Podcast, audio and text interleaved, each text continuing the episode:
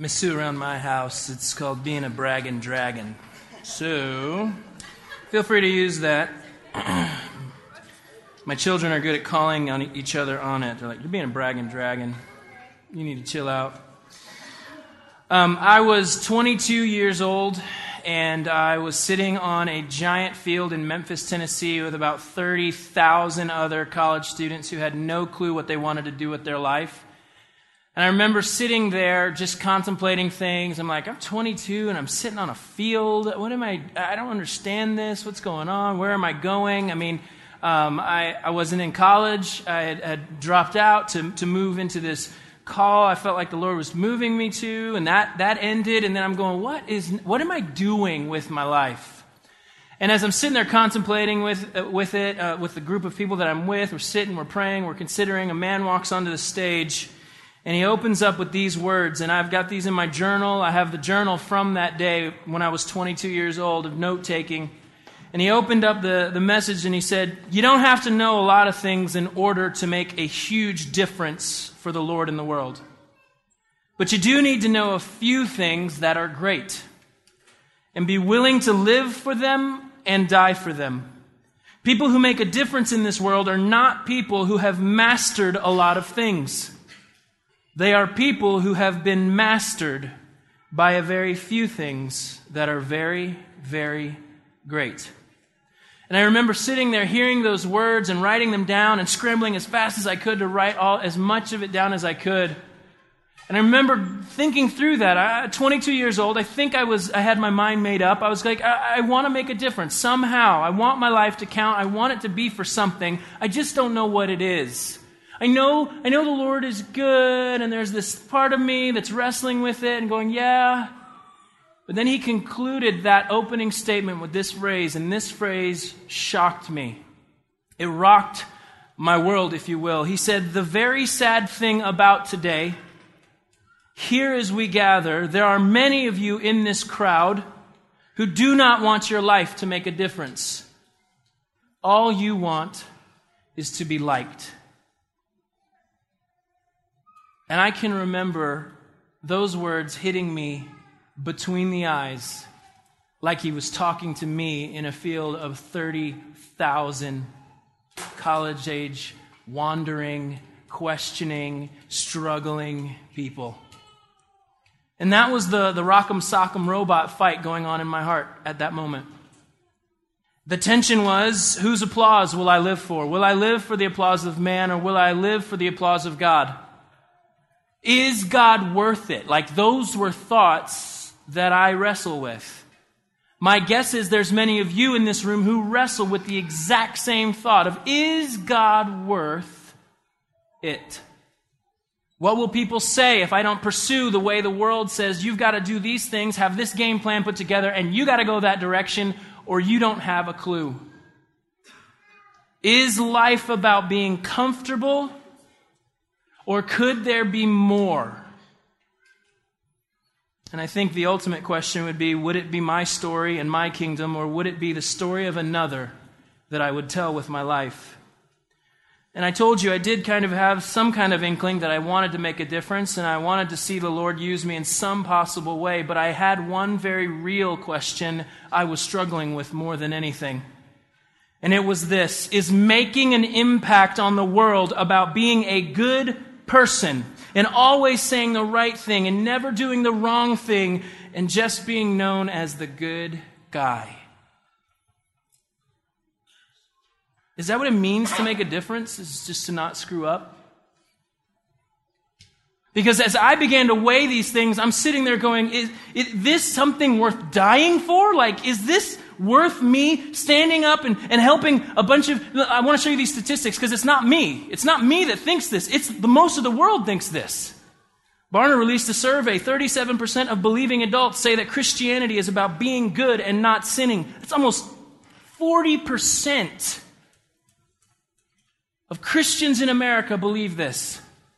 64% of teenagers, I've worked with teenagers for 15 years. 64% of teens believe Jesus tells bad people how to be good people. So, my question to you that I still wrestle with is is this, is this moral divinity something that we've created in our brain? Is this moral, be good, behave, say the right thing, do the right thing at all times? Is it really worth dying for? And I think the greater question is very simple. Is it worth living for? Is, is, is throwing the Christian name across me and my face and the bumper stickers or whatever, the t shirts, is it worth it if it's just about doing good and saying the right thing? Would I lay down my life to stand up here and tell a bunch of people how to do good things or be better people and not say the wrong thing? I have a hard enough time with that in my own life, so I don't feel like I could do that appropriately. See, I know for most of us, you know, and, and, and this is coming from living in, in teenage world and student ministry for so long, I got so sick of speakers thinking that this was a good question for teenagers. They would ask these, this question to teenagers at these big conferences that get really emotional, and they would say, If somebody were to put a gun to your head, would you have the boldness to say yes to Jesus? Now, I don't know what direction we're going. I don't. I do not have any clue. I know I might say to you right now that I don't think I'll ever have a gun put to my head saying, Would you deny Jesus to save your own life? A better question for teenagers is You're probably going to wake up in the morning. Could you live for Jesus? Is he worth living for? Is he worth the normal for? Is he worth the life that you're going to walk in the school hallways or the, the, the sports teams or, or the, the, the drama department or the band department? Is he worth living for in those moments? Because chances are we're going to live normal lives. And the question becomes is he worth living for? And I really do believe that Jesus is not just a hall monitor but that he is more. And that the scripture declares that he is much more than a hall monitor. And God forbid that you see Jesus as a hall monitor and want to live your life for a hall monitor. I think this is a very real question a lot of you are wrestling with right now. Is Jesus really worth it? And I hope that this morning that Paul's words will, will show you that yes, he is, and he is much more than the hall monitor that you may see him as. You know, when I look at the book of Acts and I, and I consider the works, because I, I think I run into a lot of people who are like, I just want to go back to, to the Acts church. I just want to do what they did in Acts. I just want to love well and I want to eat together. But see, here's the problem you can't have the Acts church without the Acts view of Christ. You can't have a people so committed to sacrificial love without the understanding of what sacrificial love looks like in Christ. See, we want the Acts church. We just don't want Jesus to be Lord. That's what we want. We want to, we just want to do what feels good and be in community and use that buzzword and, and, and community it up. But without the Jesus who gave of himself freely, you will never have a people who knows how to give of themselves freely. And when I look at the Acts church, you know what I see them doing? Not standing on a street corner telling people to, to turn or burn or, you, you know, you're terrible people. What I see a people doing is loving so stinking well that it confuses people. You know what I see people doing in the book of Acts is being willing to go, I don't have anything, but because I see a need, I'm going to give the very little that I have. You know, if you read any early church history and the documents and letters that were written describing the church, you will see people saying, I don't understand these Christians. You know, it's, it's said of them as Rome burned, Christians didn't flee the city, they actually ran back into the city to rescue people. There were descriptions of Christians who, who they, were, they were hospitable to every single person that came their way stranger, enemy, foreigner, didn't matter. The phrase was that these, these Christians were, were open with their table, but they were closed with their beds. In a culture that celebrated multiple sexual partners in every certain, certain way and kind, the Christians were closed to honoring the marriage bed. In a society that closed off the table but opened their bed, Christians opened the table and closed to their bed. See, Christ followers were marked by the things that they saw as valuable because they saw Jesus as most valuable. This is much more than a hall monitor that we have created him to be today. Paul goes into right before Galatians 6:14, which is where we'll anchor today. He goes into these things that, that mark a people. We talked about being filled with the Holy Spirit and understanding that we walk and the fruit of the Spirit is developed. And Paul is saying, Your works, you cannot save yourself. So quit trying and rest in what Christ has done. And a result of that would be people paying attention to our brothers and sisters in the church who are being overcome by sin. Did you know that it is a quality of someone who understands what Christ has done would actually say to someone who's struggling with sin, hey, don't forget what Jesus has done? Not from an arrogant, I'm better than you, standing up above you, shame on you look, but it's no, I'm capable of the very same sin, and I just want to warn you, I want to call you back humbly and gently to remember what Christ has done. This is a mark of the gospel. I think we're so consumed with, you know, I mean, every guy I've played basketball with, I swear they've had the tattoo of only God can judge me on their, on their arm. I don't understand why. Because he will. That's what, I, that's what scares me the most, is that people are boasting that God will judge. And I'm like, yes, he will. Why are you so lackadaisical about that? And we think somehow that helping someone see their sin is, is judging, but it's, it's actually the opposite. It's loving. It's me saying, no, don't forget what Christ has done. It's, it's us saying that to each other. Don't look anywhere else but for what Christ has done. See, we see Paul talking about sharing each other's burdens. What if we did that together? What if we saw somebody under a heavy load and we put our shoulder up on there, under there and so let me lift some of that for you. But oftentimes we don't see people carrying heavy burdens because we are so consumed with our own. Because we haven't seen Jesus as enough. We think we have to carry our own burdens when in fact Jesus said, Come to me, all you who are weary and need rest.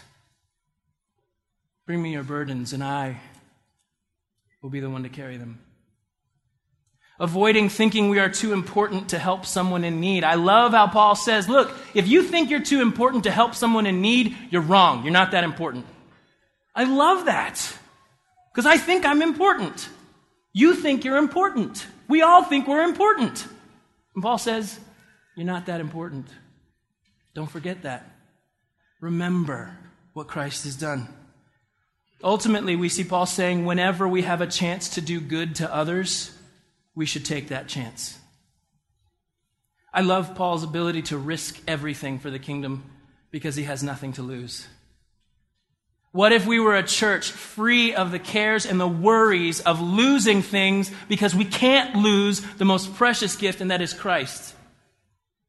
What if we were a church that risked because we knew we had nothing to lose? And then Paul takes the pen from his scribe and in verse 11 of chapter 6, we see Paul say this Notice what large letters I use as I write these closing words in my own handwriting. I love that Paul was strategic here. He'd been using a scribe to write down everything he had said up until this point.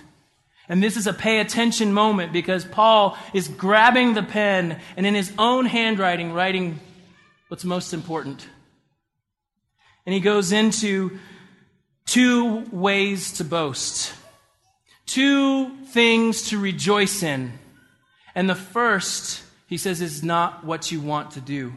In verses 12 and 13 of Galatians 6, he says, Those who are trying to force you to be circumcised, he's referring to all the false teachers that are coming into this church, who Paul planted and said, The gospel alone, faith in Christ alone saves nothing else.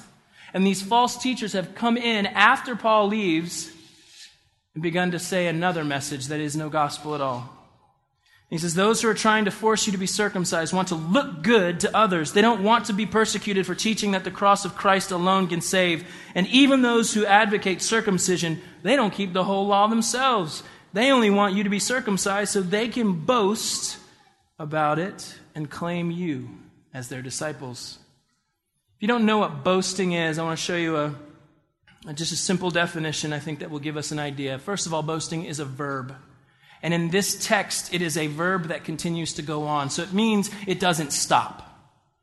So this boasting that we do is not something that's momentary, it is ongoing. And so it says to display or proclaim publicly a satisfied contentment with one's own or another's achievement. This is what it means to boast. I either boast in my achievement or I boast in the achievement of somebody else. And in the Bible, you see two types of boasting appropriate boasting and inappropriate boasting. And the appropriate boasting is in the Lord and in the works of others. That's what we see in the scripture. We see people saying, Man, it's so amazing what God is doing through you. The only inappropriate boasting you see in the scripture is when we boast in ourselves. There is appropriate boasting and there's inappropriate. And the gospel calls us to the appropriate of, I boast in what Christ has done. And we'll see that very clearly. But Paul does this very interesting thing in his letter to the Philippian church because he has this conversation all the time. We're talking about Galatians and how shocking the good news is, but Paul spends his whole life trying to explain how shocking the gospel is. And it, what, what Paul does in Galatians is he tries to help people see hey, it's time to remove the checklists. You can't keep up the checklist game, it'll crush you. But even more than that, he points to the work of these false teachers and he says, These guys, they want you to be their checklist. Have you ever thought about that? Like, these people were going to be the checklists for these false teachers. And Paul's saying they don't care about you. All they want to do is boast about their works and that you listen to them and that you got circumcised and that you're their disciples. That's all they want. But I came to you sharing the good news of what Christ has done alone. That freedom alone is found not in any work, but in the work of what Christ has done. And so he goes in, in, in, the, in his letter to the Philippians, he actually goes, Okay, I'm going to entertain your idea of boasting in your own works. Because you want to play that game? I'll play that game with you. In Philippians chapter 3, this is what he says Though I could have confidence in my own effort if anyone could, indeed, if others have reason for confidence in their own efforts, I have even more. Paul's saying, Look, if anybody's got any reason to think they're awesome, I have plenty of reasons. And then he goes into this list. He says, I was circumcised when I was eight days old. I'm a pure blooded citizen of Israel and a member of the tribe of Benjamin, a real Hebrew if there ever was one. I was a member of the Pharisees who demanded the strictest obedience to the Jewish law. I was so zealous that I harshly persecuted the church. And as far as righteousness, I obeyed the law without fault. See, this is, this is the interesting definition of a person, and I think maybe some of you have said that. That if you were to look at Paul on the outside, maybe you would be someone who said, Jesus died for everyone but that guy. That guy doesn't need Jesus to get in. He's so good, God's going to let him in on his own. There may be some people that you walk with that you might think that thought, and Paul shatters that thought. See, the church has been really, really good at telling people they can't be bad enough for the gospel. We have. We've said, look, doesn't matter where you've been, doesn't matter what you've seen, doesn't matter what you've said or done, come to Jesus. The church has done a terrible job, a terrible job of proclaiming that you can't be too good for the gospel. There are people in America who believe they're good enough without the gospel in the church. I'm good, man. I, I go to church on Sunday. I give, I sing, um, I, I, work at a homeless shelter on a Saturday morning. I, I do all of these things. And we know that Paul's not bragging because of what he says in the same breath in verse 7 and 8 Philippians. Listen to what he says after giving this list of things he could have boasted in. I once thought these things were valuable, but now I consider them worthless because of what Christ has done. Yes, everything else is worthless when compared with the infinite value of knowing Christ Jesus my Lord. For his sake, I have discarded everything else, counting it all as garbage so that I could gain Christ. See, typically when we're in the church, and the church has done a very good job of, of, of magnifying these stories, we hear, well, I was living it up. I was partying, drinking, sleeping around, making tons of money. But then one night the party got so wild, I ended up strung out and naked in the trunk of a Cadillac. Now, if that's your story and you're here, then I need to talk to you afterwards because Jesus is being really specific with hunting you right now, okay? All right? If that's your story, we'll talk afterwards. But see, the church has been so good at saying you can't be bad enough. And that, you know, when you wake up, you know, strung out naked in the trunk of a Cadillac, you wake up and you go, wow, where am I headed? You can totally see, hey, there's a need for something to change. But see, what Paul is saying, in effect, is he's saying, I have behaved. I have dug my wells in Africa. I have kneeled down and posted Twitter pictures of me holding orphans. I have three kids that I've paid for to go to school through Compassion International. I, I went to the Christian school, and I am a nice person. And after all Paul says, he says, I see that all as worthless so that I could have Christ. And you know why he says they're worthless? Not because the works themselves are worthless. Look, if you're somebody in here who said, I've, I've gone and dug wells and I've, I've, I've, I've sponsored Compassion Kids. The work is not worthless. People have benefited and seen life because of those things. But you know what he is calling worthless? Putting his trust in those things to save him.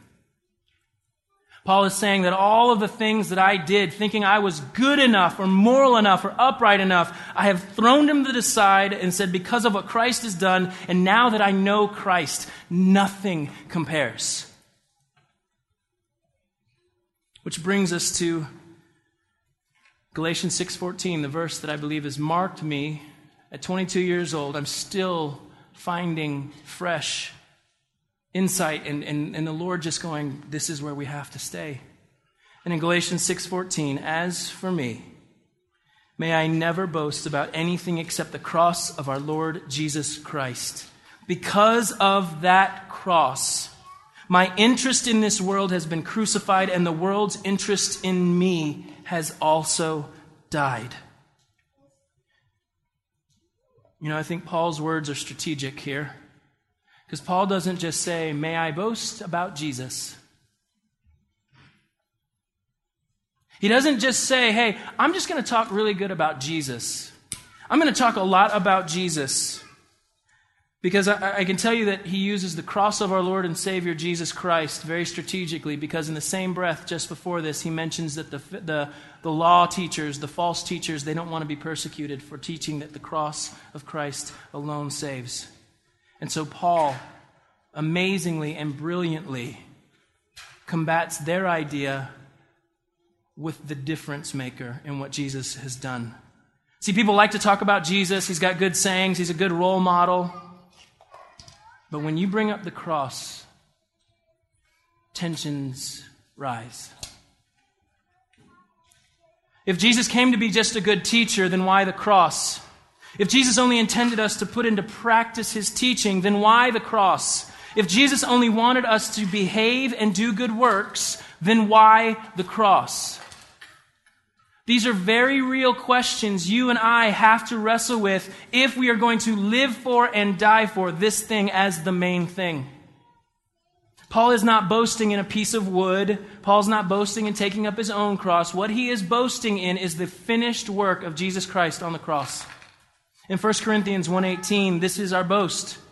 The message of the cross is foolishness to those who are headed for destruction, but we who are being saved know it is the very power of God. The reason Paul boasted was because he knew it was plan A. It was God's plan to rescue us through what Christ did, and there was no amount of work he could do or no amount of sin he could run after that was going to change God's plan. You know, just to, to remind us to display or proclaim publicly a satisfied contentment. Where are you boasting are you boasting in what you're, you're able to do? Or are we boasting in the finished work of Christ? And I'm not just saying boasting about Jesus, I'm boasting about the cross of our Lord Jesus Christ. These are specific words for a specific reason to mark a specific people. That is us. Now, there are two, two results because of that cross, and I don't necessarily know if we like those results. Because of that cross, my interest in this world has been crucified. Now, this doesn't mean that I don't care about the people on the earth. That's not what it says. When the Bible uses the word world, oftentimes what it means is the philosophies, the teachings, and the ideas that the world promotes for success and what it means to have life and all these different things power, pleasure, fortune, fame, control. I mean, you can look at all these things that the world says you got to have this to make any sense of life. And Paul's saying, actually, No, when your eyes are open to the need that Jesus meets, and that is the greatest heart longing of every single human being, is that salvation, that being made right with God through Christ, something happens. Eyes are opened and lives are transformed. Um, Robert Murray uh, M'Cheyne, a, a, an old school preacher, said it this way. And when it, when it comes to confessing Christ, he said this It is like the best wine that goeth down sweetly, causing lips to speak. Now, I know none of you in here would admit it, but if you've been in Asheville long enough, Trader Joe's has something called Three Buck Chuck red and white. Table wine. If you got no money, two ninety nine to entertain guests with. You can throw it on your table, look fancy. Okay, that's what you can do with three buck chuck. But what he's saying here is the difference between three buck chuck and this expensive aged red or white wine that you've tasted. It really does make you go, "Oh, good lord, that is delicious."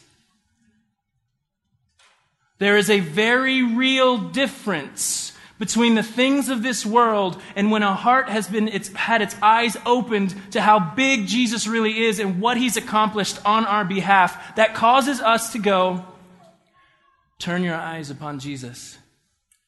Look full in his wonderful face and the things of earth will grow strangely dim in the light of his glory and grace Dustin Kensrue, lead singer of Thrice, he, he has a solo album, and in one of the songs, he uses this phrase. It says, Now that I've tasted blood, this wine seems too thin. And he's going through the progression of an addict, and they move from one thing to the next, and how one addiction is this much, but then there's a new addiction that gets entered in, and it cancels out that other addiction. And he doesn't directly say anything about Jesus, but the understanding for me, and my takeaway of this song was, Now that I've tasted blood, not professing cannibalism, but in the, the, Lord's Supper, when we sit around and we taste the, the juice and the bread, I've tasted and I've seen that the Lord is good. Everything else seems to fail and to pale in comparison to what Christ has done. That's what Paul is saying here, that nothing in this world, although we fail and we are tempted by,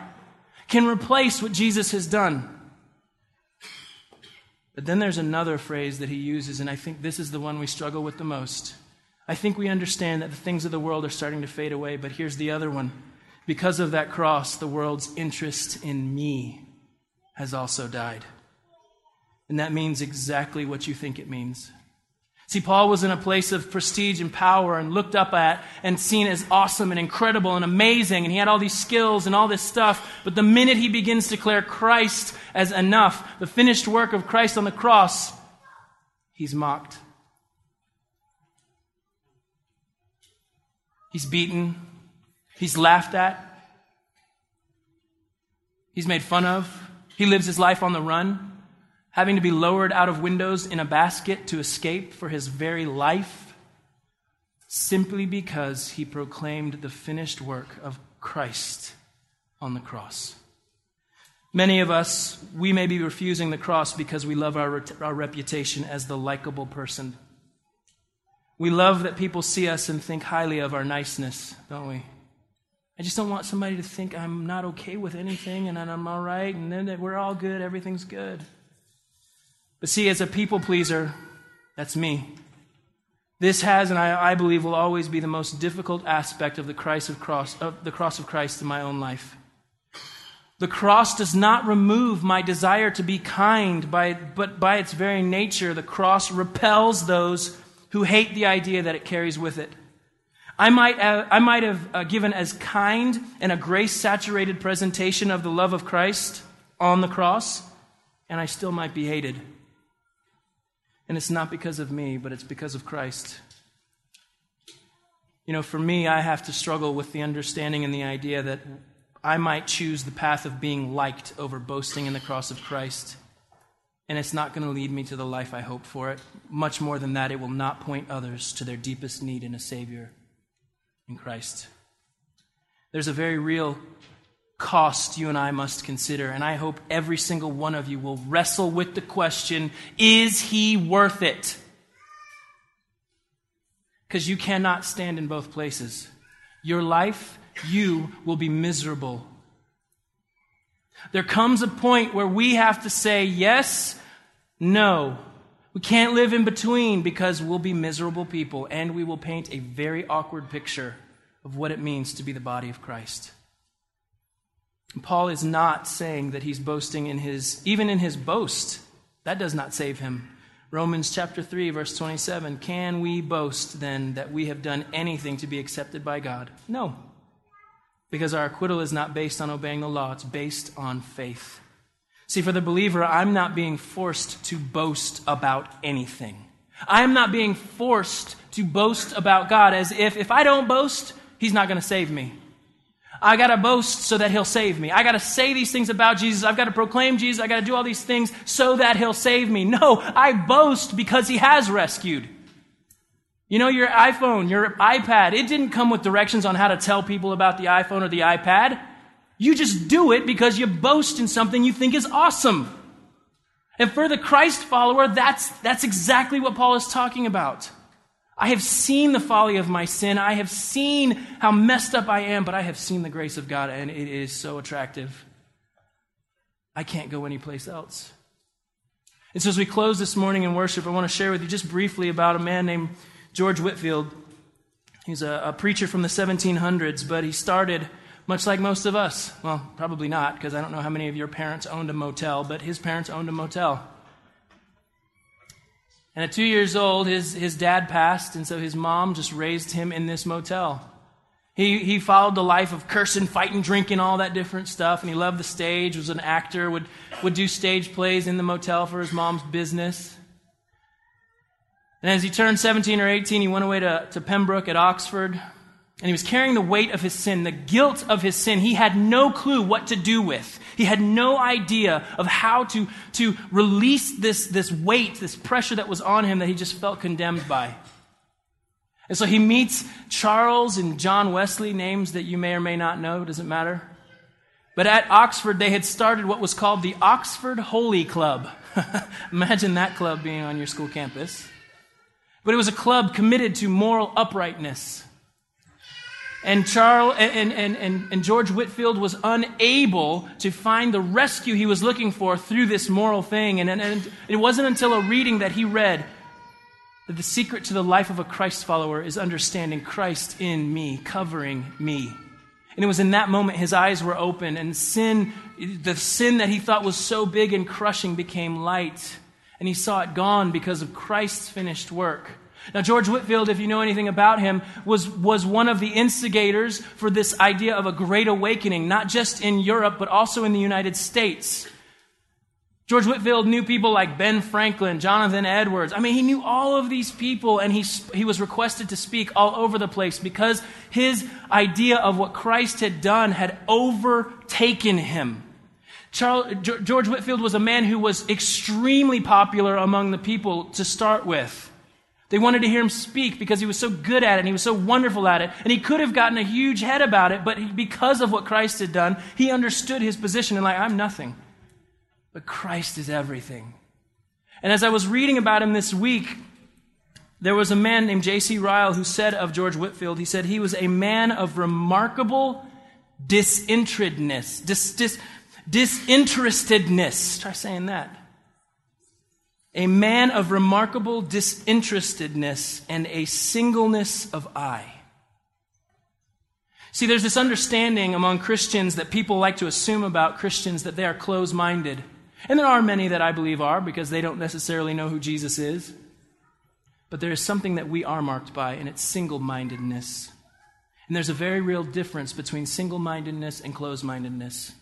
Single mindedness was the life Jesus lived. It was to the glory of the Father. That is where I will live, and that is where I will go, and that is what I will do. And it caused him to live a life that would mean his death so that you and I could live. You know, George Whitefield did not live a very popular life all of his life. There were people that just hated the message of the cross. The state run church hated the message of the cross. It was a season of coldness and legalism and law in the church's life. And George Whitefield was bringing life because he was proclaiming salvation was by through faith, by grace through faith alone. And he faced opposition. In one of his journals, he wrote this He says, I was honored with having a few stones, dirt, rotten eggs, and pieces of dead cat thrown at me. George Whitefield was stabbed People would hire trumpeters and drummers to drown out his preaching. He was physically assaulted and beaten. There was an assassination attempt on his life one night, which lead, led him to pen the phrase, We are immortal until our work on earth is done. He would often pray at night, God, please give me a well guided zeal for the one thing that matters most, and that is the cross of Christ. And there are many who believe that this was how he was effective, so effective at seeing people and transformation happening in the, the great awakening that we know in American history. Why do I say boast only in the cross? Because I believe it's the only way the mission of the church will advance. I do not think Highland will be effective if we choose to say, do more, try harder. Because that's what the world says. And the message of the gospel is so other that it's shocking, which is why we have been in Galatians. The message and the boast of the church is in the cross of Christ. It's the story of another that we will live to tell, and it is why I believe we will move forward in this city. Because it's the only story that wakens hearts. It's the only story that truly brings us to life. It's the only story that will cause the transformation that we long to see. And so, this morning, as you consider where your boast is, church, we can't be half in on boasting about ourselves and half in boasting about the cross of Christ. You will live a miserable life if that's where you choose to live. I'm telling you. Many of you can testify to that. I can testify to that. Do I get it right all the time? Absolutely not. But that's why I know Jesus got it right. That's where my trust lies in what he accomplished. And that's why I'll boast in the cross of our Lord Jesus Christ. And that's why I hope we will boast in the cross of our Lord Jesus Christ. This morning, as we, we finish up, there's going to be some folks over here that would love to pray with you. Uh, if you're at a place where you're like, I just don't, I, I get it. I don't know what to do next. I, am at a place, I'm at a crossroad, and I don't know what to do next. Love to pray with you, encourage you. And if you're a person who said, I have been boasting my whole life in my own, and I don't know what it means to boast in the cross, I would love to talk with you over here. But I would ask, I would beg, I would plead with you not to tarry, not to let it deal with itself later, but to say, Today is the day of salvation. It's the day that I can put my, my fork down and say, Yeah, I see you and, and I get it. And I don't know what that means for the rest of my life, but I know at this moment I need to boast in the cross of the Lord Jesus Christ. Jesus, thank you for loving us, and I pray that in this time you'd be honored and that our boast, our rejoicing, our declaration would be in the finished work of Christ somehow by your Holy Spirit, you would help us understand what that means. In Jesus' name.